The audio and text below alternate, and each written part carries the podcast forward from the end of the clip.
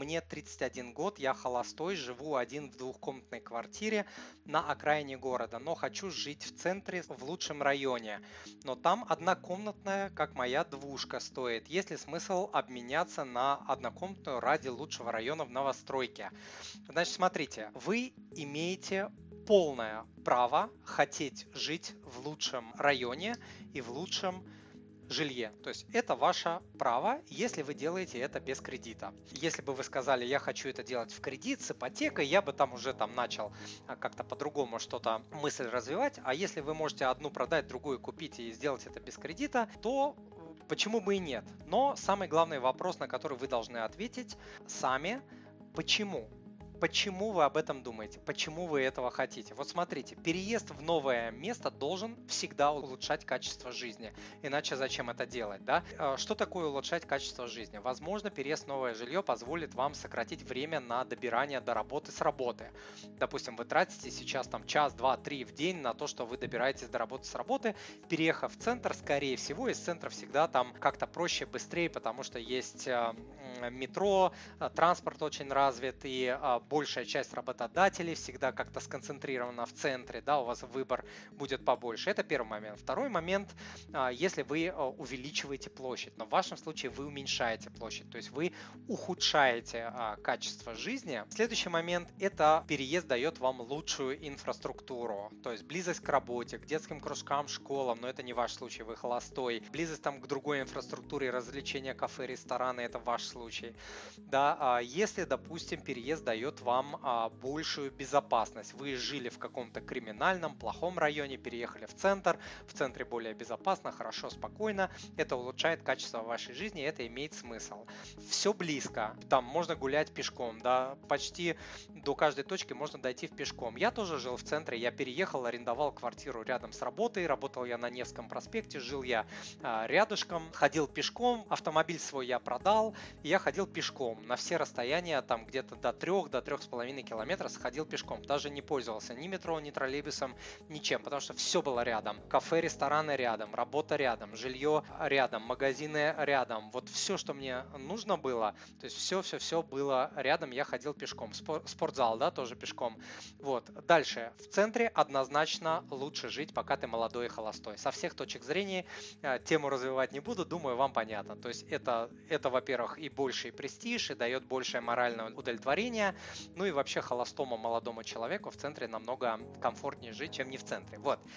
Далее, близость к развлечениям, про это я сказал, то есть большая часть качественных развлечений находится, конечно, в центре. Больший выбор возможностей при поиске работы. Понятно, что из центра тебе проще добираться в любую точку. Ну и, как я сказал, большая концентрация качественных работодателей всегда сидит там поближе как-то к центру, кроме там каких-то вот производственников, которые находятся за пределами города, может находиться. Минусы – это шумно, это грязнее, жить всегда в центре дороже, иногда намного дороже, меньше места в центре значительно. И для жизни, и для парковки, и для всего. И поэтому многие люди уезжают из центра, чтобы получить более качественную жизнь, когда меняется их жизнь, появляются дети и так далее.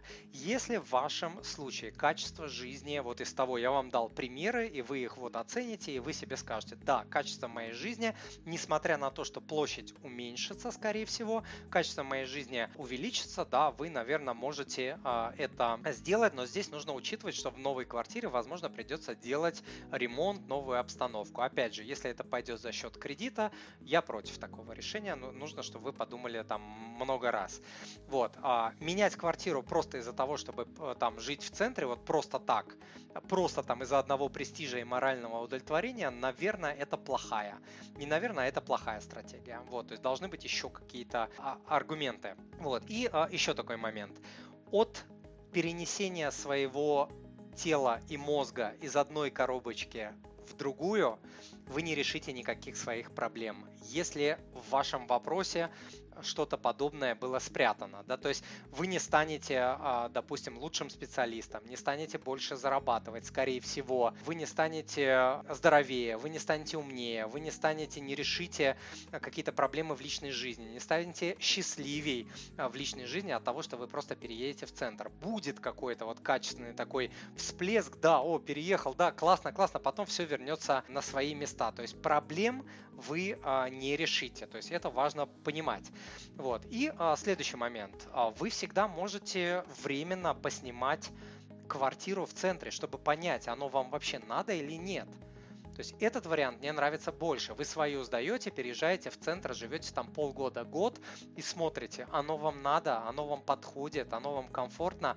И если прям вот вы говорите, о, все, вообще шикаревич, я отсюда вообще не хочу уезжать, все, потом там свою продаете, покупаете в центре, даже, может быть, с уменьшением площади.